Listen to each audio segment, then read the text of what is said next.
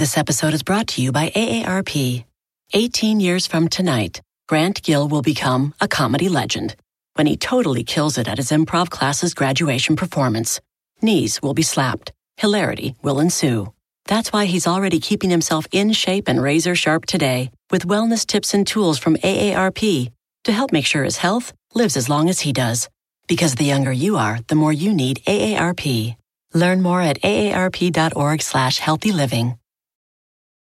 Hello, America. It's Ted from Consumer Cellular, the guy in the orange sweater, and this is your wake up call. If you don't have Consumer Cellular yet, now is the perfect time to switch and save. For a limited time, new customers can get wireless service for as low as $15 a month for your first year. Yep, the same exact nationwide coverage as the leading carriers for $15 a month for an entire year. What are you waiting for? Call 1 888 freedom or visit consumercellular.com and use code radio15. See consumercellular.com slash first year 15 for promotional details.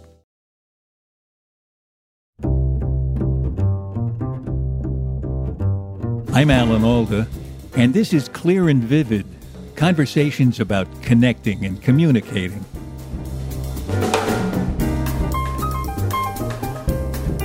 I think when people talk about improvisation and even improvising scenes when you're working on a film and, and comedy, it's it's not really about the jokes. If you can think of one in the moment, it, great. But if you are really, if you're really connected with the person you're acting opposite, um, you know, you, you have to kind of innately know, oh, this is where this is going. So I have to play this seriously to help them do what they're going to do. That's Paul Rudd. We've acted in a couple of movies together, and in fact, one of the highlights of my acting life was a scene we improvised. One of the reasons it sticks in my memory is that we managed to do what Paul was just talking about. We connected with each other and we went with it wherever it led us. The scene never made it into the movie, but for me it was a highlight. And I was glad to be back in touch with Paul again. This is great to be talking with you because I had so much fun with you when we acted together.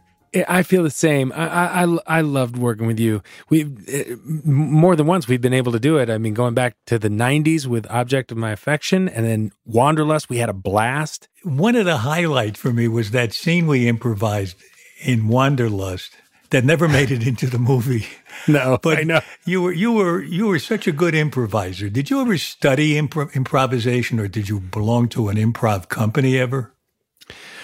I never did. I um that by the way, that was a highlight of my career getting to be able to do that with you. Um, but I never, you know, I never really studied it in terms of going through Second City or you know doing any of that kind of stuff. When I was in high school, junior high and then high school, I started doing um, these speech competitions in our school district, and one of the one of the uh, categories that you could perform in was uh, improvised duet acting. So I had an acting partner, and that was you know uh, we would do these tournaments where you would pick a topic or something. You'd get to go out in the hall for ten minutes or so, come back in, and then perform some four, three, four minute sketch.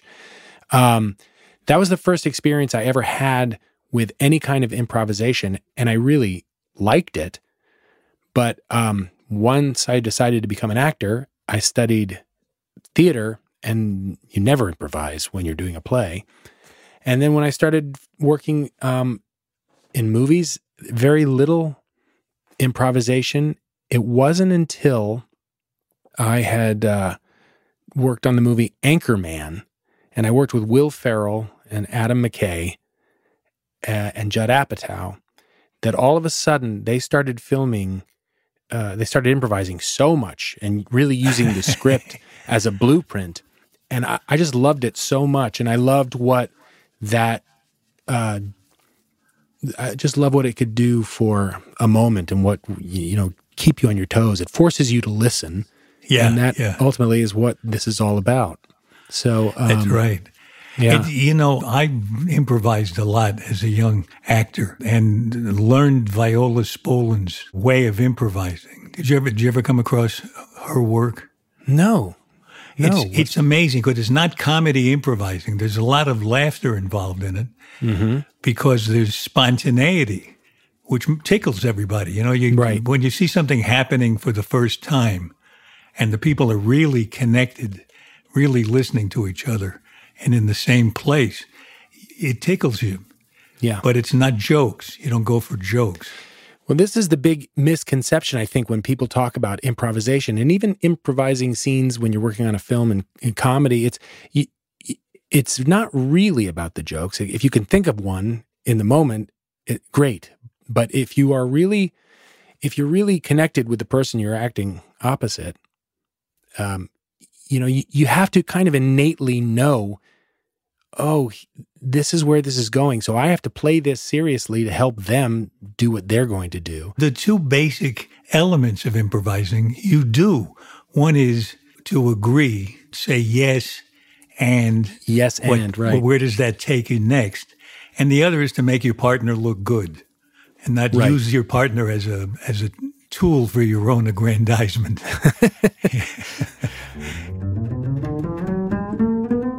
when you started improvising more in movies, did you find that changed you in your day to day routines with other people? Because I, I see you, you, you seem to live an improvisatory life. I see you're comfortable with strangers. Nothing seems to throw you. Somebody comes over to the table while you're eating. You don't uh. spit your, you don't spit out your food. You maybe maybe it's maybe it's taught me to not to not let that fear and panic show because I do feel I, I should say I'm not completely unflappable in any of those situations. I don't feel it inside, but like anything, if you fake it well enough, then it's good enough. And um, and it, it, probably, I suppose, the improvisation of all of it has informed who I am um, uh, to a certain extent. It has certainly informed how I act because I don't think I've done anything in the last, except a play where I, I don't really, I won't improvise, but um, I don't think I've done anything where I haven't at least played around with dialogue or left some space open to say, "Hey, can we just see what kind of happens here?" I know, um, I know that feeling. When I when I was a kid and and beginning on the stage, in rehearsal, I would because I loved improvising so much, I'd feel free in rehearsal to improvise a line here and there, and I mm-hmm. would feel like a million bucks on opening night. Those lines were still in the play, you know. right. But, well, yeah, that's a lot easier to do if you're not doing Hamlet. right. Much easier. what do you do when, when you. The, what, what? When the writer's alive, you get a little bit. If the I have rehearsed a play, and the and the playwright is in the room during rehearsals, and yeah. then they might say, "Oh yeah, I like that. Let's let's add yeah, that." But, right. Yeah. Exactly. well, what do you do? Because I know you've done Shakespeare. What do you do with all your spontaneity. You're you're just loaded with spontaneity. Do you, do you have a way to combine that with the rigid demands of speaking poetry? Yeah, I suppose the spontaneity is uh, everything that you do outside of the dialogue. Uh, if I'm doing a play, I love working with other actors that they're so free that they change everything they're doing, even on a nightly basis. The mm. words the words are the same. Yeah. But maybe there's a they're doing something in between, you know, in between the lines and that's completely different and it it just it's so charged. It's so great to act with people that do that. I did a play and the actor, a uh, great actor, Michael Shannon, I loved working with him. Every night he was doing something completely different. And and when you're doing a play and you're doing eight shows a week, over time, you you, you know you want that. It you want, you want some some break from the standard thing. Yeah, and it keeps and the, I, it gives the thing a beating heart. That's right. And I've on this show I've talked with great musicians like Yo-Yo Ma and Itzhak Perlman. They say exactly the same thing. You play the same notes, but you come alive to it in a different way mm-hmm. at each performance. If, with your background, also just always improvising, when you're writing something, you start improvising the scene in your mind and you just start to let that take over a little bit. You do you find that to be true? Are you? I, I did with me. It's a little more mysterious because with me, different characters are improvising on their own. Mm. You know, I, it's not not as if I'm the character. I, I hear these people talking in a way. It's not it's not quite as loopy as it sounds. It's not woo woo, but but it's it's, it's unusual. But you're in the mindset of that character, and so what you improvise or what you're saying is different for each character. Yes, yes. How I do you had- learn lines? You remember? You're reminding me of how I learned my lines. How do you learn your lines? I write them out. Oh, that's interesting. Yeah, I learned that in in uh, I learned that in in acting school. And when I'm doing a play, I would write them out, and I would just keep writing them over and over, so they were so ingrained. Um, if I have to memorize a lot of dialogue and it's a film, and I'm, I I I will just uh, read them and go over them and go over them, and I, I can memorize pretty quickly. So uh, there's no hard and fast rule, but I do find that at the end of the day, if I really need to get something down and I have a lot of dialogue to memorize, I'm I'm writing it out. I can't learn anything off a piece of paper. I, there's something wrong with my brain there.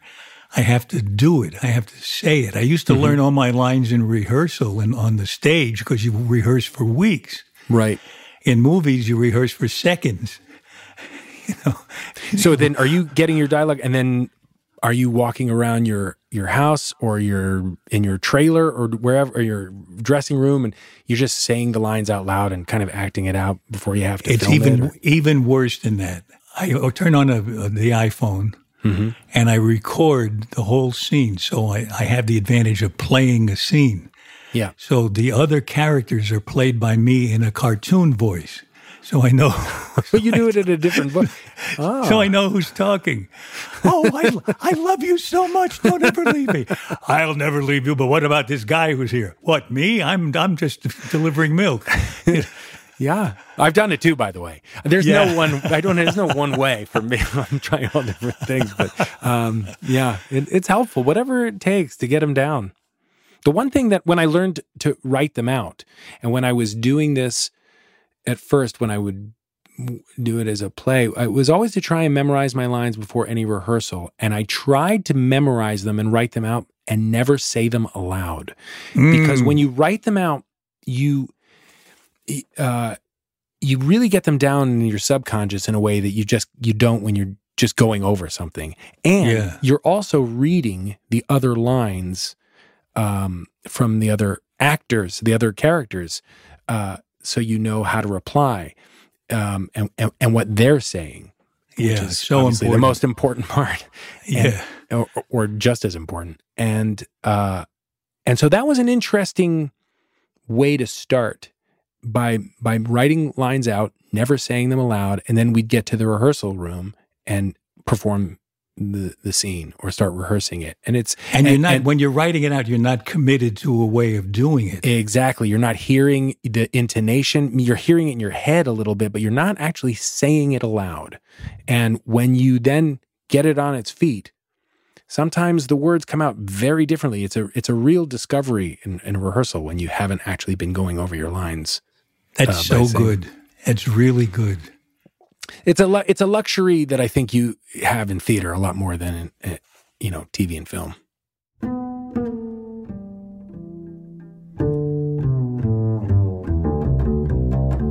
I was thinking when you were talking about improv during the the shooting of a movie, from the stage experience I have, every line that's written is, you know, it's it's, it's important. I have to rem- I have to find out what it really means and why I'm saying it.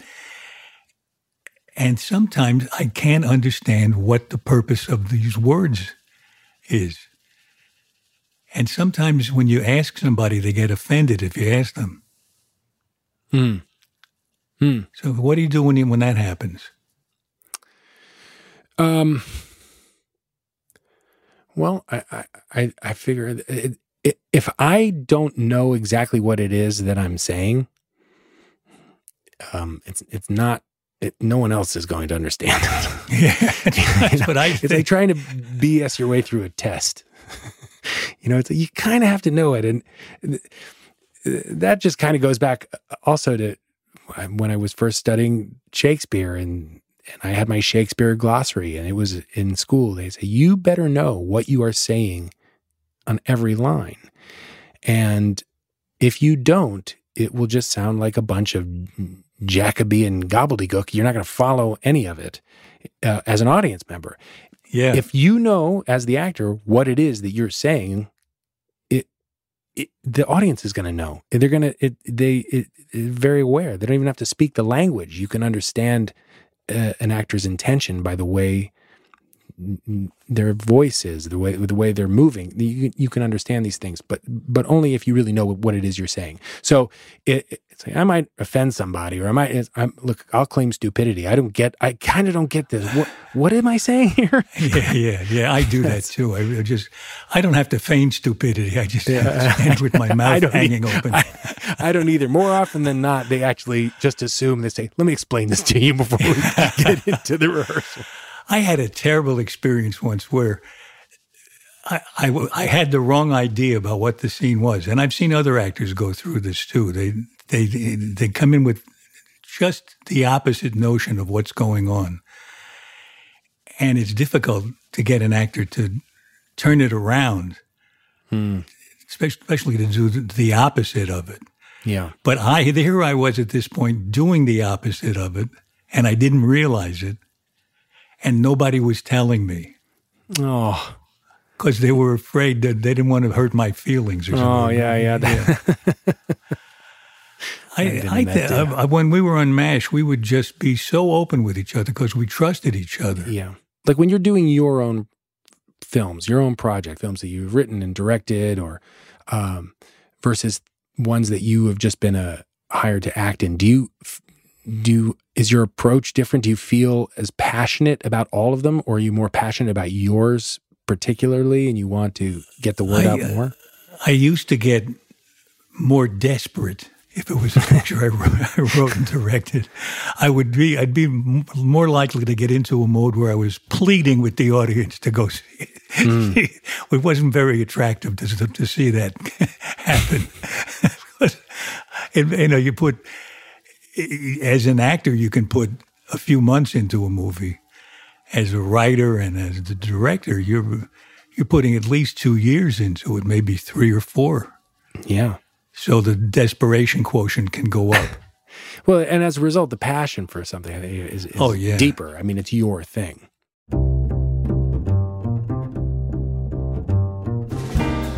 When we come back from our break, Paul Rudd talks about getting in shape for his starring role in the Ant Man movies.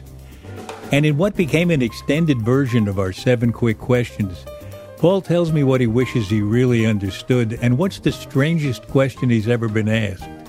After this.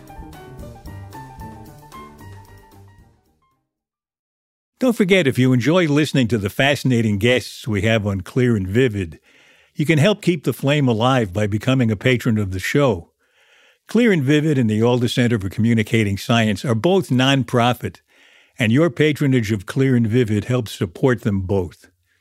You can become a patron at any level and get early access to special videos. At the highest level, you can get fun and sometimes weird benefits, like my recording of your personalized voicemail message, either with courteous dignity or for the rambunctious among you, a message with a certain amount of attitude. Take a look at patreon.com slash clear and vivid. Patreon.com slash clear and vivid. And thank you. Hello, America. It's Ted from Consumer Cellular, the guy in the orange sweater, and this is your wake up call. If you don't have Consumer Cellular yet, now is the perfect time to switch and save. For a limited time, new customers can get wireless service for as low as $15 a month for your first year. Yep, the same exact nationwide coverage as the leading carriers for $15 a month for an entire year. What are you waiting for? Call 1 888 freedom or visit consumercellular.com and use code radio15. See consumercellular.com slash first year 15 for promotional details. This is Clear and Vivid, and now back to my conversation with Paul Rudd. Now, let me ask you about Ant Man. I was very struck by the scene where you took off your shirt and you had these rippling muscles across your belly. Was that you or was that a computer? That was me. That was me. Whoa. Yeah, that was uh it was the it I always say like if you really really want to get in great shape, uh try and get cast as the lead in a Marvel film. It wouldn't do me any good. It's a really it's a really good motivator. I had to do a movie where a few, a few years ago where I was already past 75 and I get out of a swimming pool and walk across the path next to the pool and pick up a towel. I said, don't make me do this. Oh, in a bathing suit. I said, don't worry, we got a computer that's going to fix everything. They took Oh. 15 years off my belly. it's it really it, I wish I knew that they would do, they could do that before I put in the year and a half of just eating salmon. And- Oh man, you really and- you must have worked no- extremely oh hard. Oh my god, the hard people say, "What's the hardest you've ever worked on anything?" And the hardest is is is the actual diet and exercise preparing for these Marvel films. It's it's great. I mean, I I have never been in better shape than you know as a middle aged guy working on these in these movies.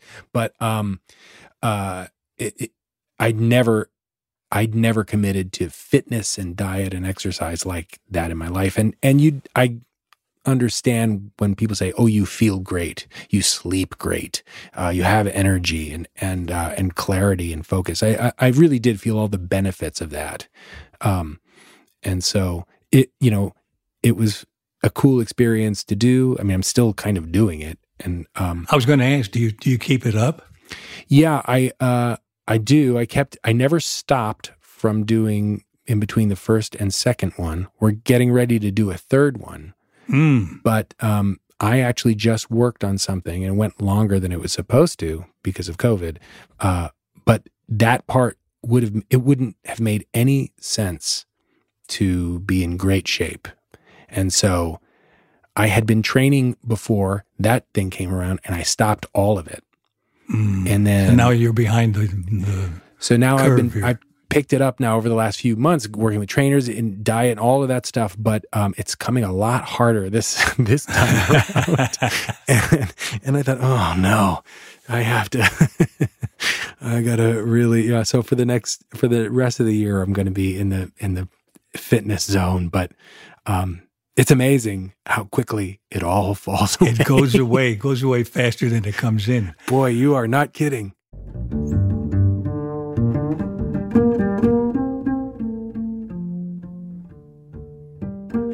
You know, we, we usually end our shows with seven quick questions that ask for seven quick answers, but I'd like to know more about your answers to these questions.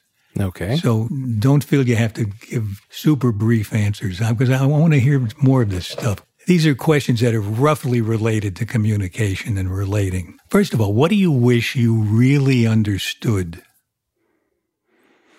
Italian. and quantum physics. Italian, quantum physics. And you know, for me, it's quantum physics in Italian. That's the Oh, hard part. friend. Oh boy, that's a yeah, no kidding. Boy, that would, that's the double whammy. Um, but you were great when I asked you to play or do a reading of a theater piece I wrote based on the letters of Albert Einstein. I asked you to be Albert Einstein. And I, I remember being so wary of asking you because you're very busy and I wanted you to make I wanted to make sure you knew that it'd be a lot of fun and it wouldn't take long to do. And you just answered with one quick sentence. You had me at E equals MC squared. Oh, I was elated. I was so honored you would ask me to do that. I was excited. I mean, I find the subject matter incredibly interesting. I'm such a fan of yours. That was the coolest thing ever. I loved it. Well, you were um, wonderful in it. You knew oh. you first of all you you knew what you were talking about as as as the scientist Einstein, and you also knew where the laughs were as an actor, and I loved that. Oh, it was it was a, a I mean, what a pleasure. And getting to hang out with you and and, and learning what- a little bit from what- Brian. What? Yeah, yeah. Brian Greene. What, Bri- Brian Greene. What is your? Do you have an interest in in quantum physics and that kind of thing? I mean, the, the Ant Man is floating around in the quantum realm. Did- Did you write? Did you write that after you played Einstein or before? I wrote it after, a- right after. Actually, it was it was when I did Einstein. That was right when this was all starting to happen, um, and I spent a lot of time afterward with Brian Greene asking him questions. I, I I find the whole notion of quantum physics and uh, it's so mind bending, truly. And when you talk to somebody who really knows what they're talking about, they actually make it seem like you understand it. I find that when I talk about science with you, I find that when I talk about science with uh, Brian, you, you know, it, it's. Um, it, it, I had that same feeling when I went to go see Arcadia, and I have Tom Stoppard's words. I'm like, oh, I totally understand. Yeah, uh, right. Fermat's last theorem. I don't, but the person explaining it is so bright that it makes me feel smart. Yeah. Um, no, I, I, uh, I, I find it all so fascinating and hard to really grasp. And and when I'm, you know, either writing about the quantum realm or talking about uh, this kind of stuff in these Ant Man films, uh, there it's always the most rudimentary, inconsistent, um, wannabe way. Um, but I always will try and say, does this, you know, talk to somebody who would know this? Does it seem within the realm of possibility? I mean, you know, and, So, and so you, do, been- you would you would check out the I, science I, I will, behind yeah, yeah, Yeah, I, I, great. would- I do, yeah. So, uh, you know, what is it that I? It's a big question. I- I'm going back to the original. What What is it that I? I wish I under I understood. Um, I, I always would like to know more about why I do and react to things the way that I do, and and, and who I am. I mean, I'm always envious of whenever I hear like really amazing people, very bright people, and they say, "Oh no, I know who I am," Mm. and Yeah, that's uh, an interesting phrase. yeah, I know who I am. I, I Yeah. just think, oh God, how lucky are you? I share your quest. And I think as you get older, because you're interested in that question, you'll probably find, as I did, more moments where I think I know who I am and where you will think you know who you are. Hmm. Yeah. But I don't know if you'd get that uh, easily right away. It takes a, it takes a while. I, I I feel, you know, over time, like you say, uh, more experiences. My, you know, I, when I had children, and I've been watching my children grow up. Um, Yeah. what it is, understanding what makes me happy now more so than I did 10 years ago, 20 years ago. Uh, they are s- experiencing real loss and grief in ways that I never had until my father died. That kind of thing, you know, Mhm. they they do inform us. Experiences like that inform us, uh, and they're informing me of how I feel about it. And but I, I'm still trying to piece it all together. I don't have a real clear cut knowledge of who it is exactly that I am. Well, let me get to the second of our seven questions. okay. How do you tell someone they have their facts wrong? Ooh. Their facts wrong. Assuming you know I- what the fact is. Uh, yeah, I mean, uh, yeah, boy, this is a really, and every day we're confronted with this, right? Mm, yeah. now, um, it depending on who it is that I'm talking to, and what it is, and what those facts are, and what it is, what the subject matter is. Sometimes, um, uh, you know, I will, I will either say, "Well, that's an interesting way of looking at it. This is my take on it," and Right. and that's ideally where I'd like to imagine I'm, I'm my I'm dealing with that que- uh, situation every time. The majority of the time, I um, am losing my patience, and I call and I say, "No, you are wrong. How can you even you know that kind of thing?" And then there's an, another part of the time where I think I'm not even going to debate the fa- fact that these facts are wrong. I'm just going to get uh, out. Of, I'm just going to remove myself from this conversation. Get me out of here. get me out of here. Okay, number three. What's the strangest question anyone has ever asked you? Oh, boy. I don't know the strangest. I, I have one question that I never really know how to answer that I get a lot of, and that's people always want to know. They say, You don't age. What do you do? Like they uh, want to know uh, my skincare routine or what is it? Like they, they, they, they ask me a lot about what, how is it that it, it doesn't seem like I'm aging as quickly as I should, which i feel inside that I am. And I look at myself in the mirror and I think I am. I don't know what you're seeing, but more often than not, I get asked this question and it's always thrown out in a way that is impossible to answer. I never know what to say. I mean, it's a nice. I go, thank you, but I uh, I always I always struggle with that one. That question. I never I never know how to. I have a, a fun funny version of that. I seem to have looked younger to people for a long time than I really was.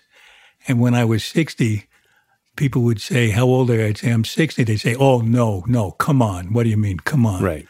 And then now I say, they say, How old are you? I say, 85. They say, Uh huh. Uh, I'll tell you something. I'll tell you, There's a point of phenomenal for 85, but No, I- but there's an age everybody reaches where it's uh huh. I, I, I know what you mean, and I'm starting to get that too. Where it's the last age, I'm 52. Like, okay, yeah, no, that makes sense. so I, it is, it is true. There was, I remember, speaking of just great improvisation, and it, I was working on a movie called This Is 40, and I got to work with Albert Brooks, who, in my opinion, is one of the funniest people on the He's planet. g- great. And so this scene with uh he was doing with Leslie Mann and she's saying it's unfair. I'm getting older and I'm looking older and he's getting older but he still looks uh young and and uh she was complaining about this and uh his line that he improvised he said that's for now. It's just now. By the don't worry, by the time he hits 50 you're you're waking up next to a rabbi.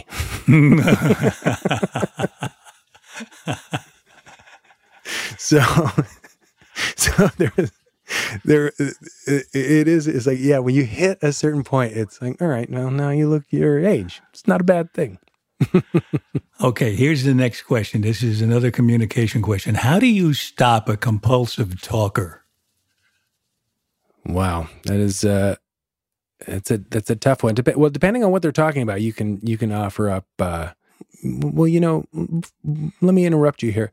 Let me tell you about my, um, my relationship with Scientology. And then they'll, they'll go, They'll leave. In fact, I have a pamphlet here for you. Yeah, let me. I've got something here. I'd like to go over, over with. you. Yeah, yeah, or like, give them a, a taste of their so that whatever, whatever it is that yeah. Okay, let's say you're sitting at a dinner table, which is coming back now, and you're sitting next to someone you don't know. How do you start up a true, authentic conversation with that person you don't know? Yeah, wow. This is yeah, this is a great question and you know, and there's always the standard what do you what do you do, which uh, is pretty standard, but um I have friends that are so good at this and I sit back and marvel at them and I just What, think what do they do?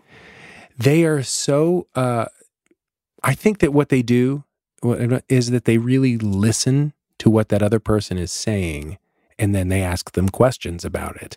And they they will uh make it so relaxed and easy for that other person to talk and then they'll say something based on what it was they're talking about so that it isn't they don't the person doesn't feel like they're just getting barraged with questions about themselves but instead it becomes a conversation because the you know the person is really contributing to what it is they're talking about and then it's and then it opens it up a, a little bit. And so if there's any way you can somehow get some kind of common ground some topic here where it's like oh i know a little bit about this or uh, i'm interested in this and, and then did you find and, and and i suppose just um ask them ask them questions i'm trying to get better at, at that and not just Yeah, that, that my- what you just did it it really sounds useful. That that tone. Did you have that same thing? You know that where you are interested in them in on the fly yeah and Yeah. invite, inviting them to just get off the awkward carousel and get on the ground with you. Yeah, I mean, just and it's it's a real skill. It's not a skill that I possess. Um, I, I I would like to be better at it. Okay, next to last question. What book changed your life? Oof.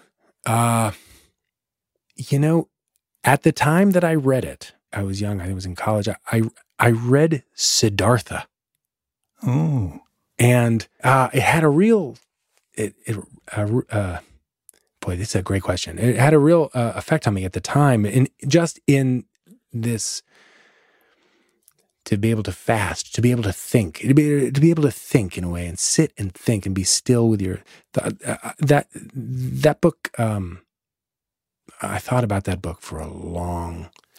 Uh, Tell me a little time. bit about it. I'm not sure I remember. Yeah, it's Hermann. Hesse uh, or Hesse. Uh, I yeah. it? Yeah, yeah, Yeah, I, Uh, I know the title, but I never read it. Right. It, it it's um it's a lot about kind of I haven't read it in so long, but but f- the, the, this thing that they repeat quite a bit about being able to fast, to be to be able to think, and self reflection, and meditation, and um, uh, enlightenment. Uh, it, it, I mean, it was it was a very sp- I'm sitting here talking about it now, and people might be listening, like, "What? What book is he talking? About he didn't read that book." uh, but uh, um, it it was it dealt with some themes uh, that I hadn't ever r- really thought about too much. I was at an age. I mean, I was probably, she said, I might have even been in high school. Um, it was different than any other book that I'd read, which either if it wasn't something autobiographical with some sort of fictional story and not the, but it didn't really deal with spiritual issues in any way. Um, and i just remember it shifted my way of thinking. Um, and i still I, I i still think about oh not that i fast i don't. I have in the past. And i think it was the times i had done that it, i always was thinking back to that book. Um, to see what sort of inspiration, what kind of what my clarity of th- my thoughts would be, and and introspection. It sounds like introspection is something the book gave you, gave you the, the beginning of an introspective life. Is that is that what what happened? Uh, yeah, I mean, it made me th- it, it- trying to really think and experience things on a on a much deeper introspective level. Um, that was just one. I'm, I'm going through. I'm going through the checklist, kind of the in in my mind, different books at different times. I I I, uh, I, I read a prayer for Owen Meany. It might have been, I want to say, the first John Irving book that I had written that had a i loved, and then sent me on a John Irving tear. Um, and so that that book, you know, really had a profound impact on me, and and and, and led to you know many different books that I read by John Irving. Let me ask you the question. What about that I- you? I'm curious about what. Uh, Oh, you know, with me, it was it, it it's kind of weird. The book that changed my life was one I read when I was seven years old, called "Top Horse at Crescent Ranch," and it was just a story about a horse that made me want to be a writer. hmm. And I I started to write a book that I was inspired to write by reading Top Horse at Crescent Ranch, and the title of my book was "Not the Top Horse at Crescent Ranch." you can see I had a creative bent, but it made me it made me um, awaken to the idea that you can put words together and create things in people's minds. Hmm. That you can stir feelings and have people appear and do things, and it was all in the imagination. Yeah, and, And I, I loved that. Wow. That that made me want to be a writer, and the the fact that my father had many books full of sketches from burlesque, mm-hmm. which which he had been a straight man in before he became a movie actor. right. So I, I, I would draw in those sketches from burlesque, and I would write uh, courtroom scenes, you know, Wow. full of full of stupid gags. So it was books that yeah they, they really showed you what you wanted to do. Yeah, I wanted to be a writer A writer. at eight, and then later in life, when I was nine, I wanted to be an actor. So writing came first for you. Yeah. So here's the last question: What gives you confidence? Um, these are great questions. Great questions, Alan. Uh, what gives me confidence? Well, eh, different things in different ways. I, I if I'm if I can make if I'm working on a movie and I do and it's and the crew laughs, I feel confident. it's like a comedian with the band laughing. Yeah, you know, it's just if they can get like, oh, I know they're not supposed to laugh, and they're doing. Then I feel then I feel like ah, oh, I feel a little uh, yeah, confident. Fi- finally. Well, you had that moment where you had ideas about Ant Man, and then there was this other moment a little bit later where you were writing it. Mm. It seemed to seems to me there was some confidence in between those two moments. Well, it you, you know it's in a way, it's going back to what we were talking about early in this podcast, which is it, it, doesn't matter what you're feeling on the inside. If you can fake it well enough and act like you're not sweating it too much, it, it's almost as good. I I came to that movie as an actor, not as a writer. I was yeah. only hired as a writer after the fact, and um, I was somebody that did not grow up knowing about Ant Man. I was not a comic book uh, fanatic, and I knew I was treading in territory where the fandom was pretty intense, and they know the they know the backstories of all of these characters and this in this world and real comic book lovers, and and um, and so I was a little um, certainly uh, not very confident in my knowledge of this world, and uh, I I knew that when I was working with Adam McKay that I was working with a great co-writer and partner in it and I also knew that the people at Marvel and Kevin Feige and that group, they do know this world and they do, and they're really talented. So I was able to um, take some solace in knowing that I was surrounded by really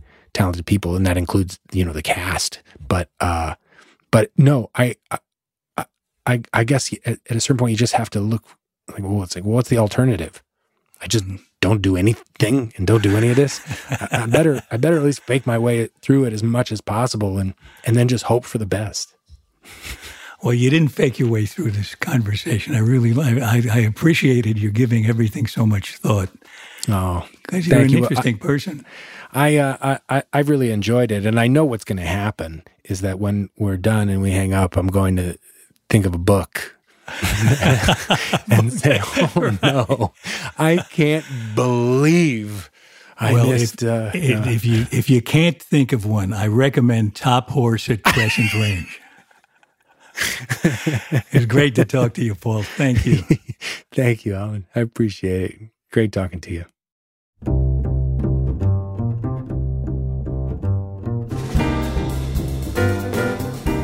This has been Clear and Vivid. At least I hope so. My thanks to the sponsor of this podcast and to all of you who support our show on Patreon. You keep Clear and Vivid up and running. And after we pay expenses, whatever is left over goes to the Alda Center for Communicating Science at Stony Brook University. So your support is contributing to the better communication of science. We're very grateful. Paul Rudd is getting back in shape and brushing up on quantum mechanics to film the third Ant Man movie later this year. It's subtitled Quantumania. Meanwhile, he's co starring with Will Ferrell in an Apple TV original series premiering in November called The Shrink Next Door.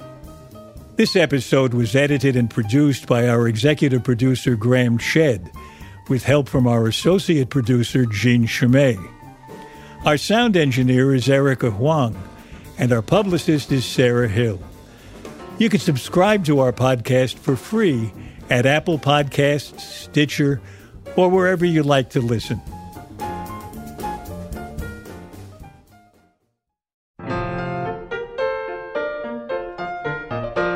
Next in our series of conversations, I talk with Cynthia Kenyon. She made a major breakthrough 20 years ago when she discovered a gene that dramatically slowed aging in a minuscule worm. Since then, she's been working to see if her discovery could slow aging in other animals, like you and me. First of all, I have to just say, and I always say this because it's very true, we don't know that the drugs that we could make to hit these genes will have an effect at all in humans. But let's suppose they do. It would be as though it would take you two days to age as much as you now age in one day. Okay, so you would spend a lot more time being young but then you would also spend more time being old. On the other hand, wait, there's one more thing though that's good. That is good, which is that in animals, these drugs seem to have very beneficial effects on diseases. There's less cancer, uh, the heart is much better. It seems like the brain is more is, is better. So it's not really clear what will happen, but at least if we go by what we see in animals, the diseases of aging seem to be pushed out and they that is later in time and if anything they seem less severe. Cynthia Kenyon, next time on Clear and Vivid. Meanwhile, on our other podcast, Science Clear and Vivid, I talk with Polina Anikeeva. She's making breakthroughs in communicating with the cells of the brain and spinal cord using ultra thin electrodes and even tiny magnetic particles. We are very much at the frontier of technology. A lot of things that we do are strange and wild and are very far away from the clinic uh, because there's a lot of um, uh, safety and uh, efficacy studies that need to be conducted before we can uh, apply this to, to treat uh, human condition. But in terms of uh, providing information to understand how the brain works, how the nervous system works, that's what our devices are ready to be used right now. Polina Anikeeva, next time on Science Clear and Vivid. For more details about Clear and Vivid and to sign up for my newsletter, please visit alanalda.com. And you can also find us on Facebook and Instagram at Clear and Vivid, and I'm on Twitter at Alan. Thanks for listening. Bye bye.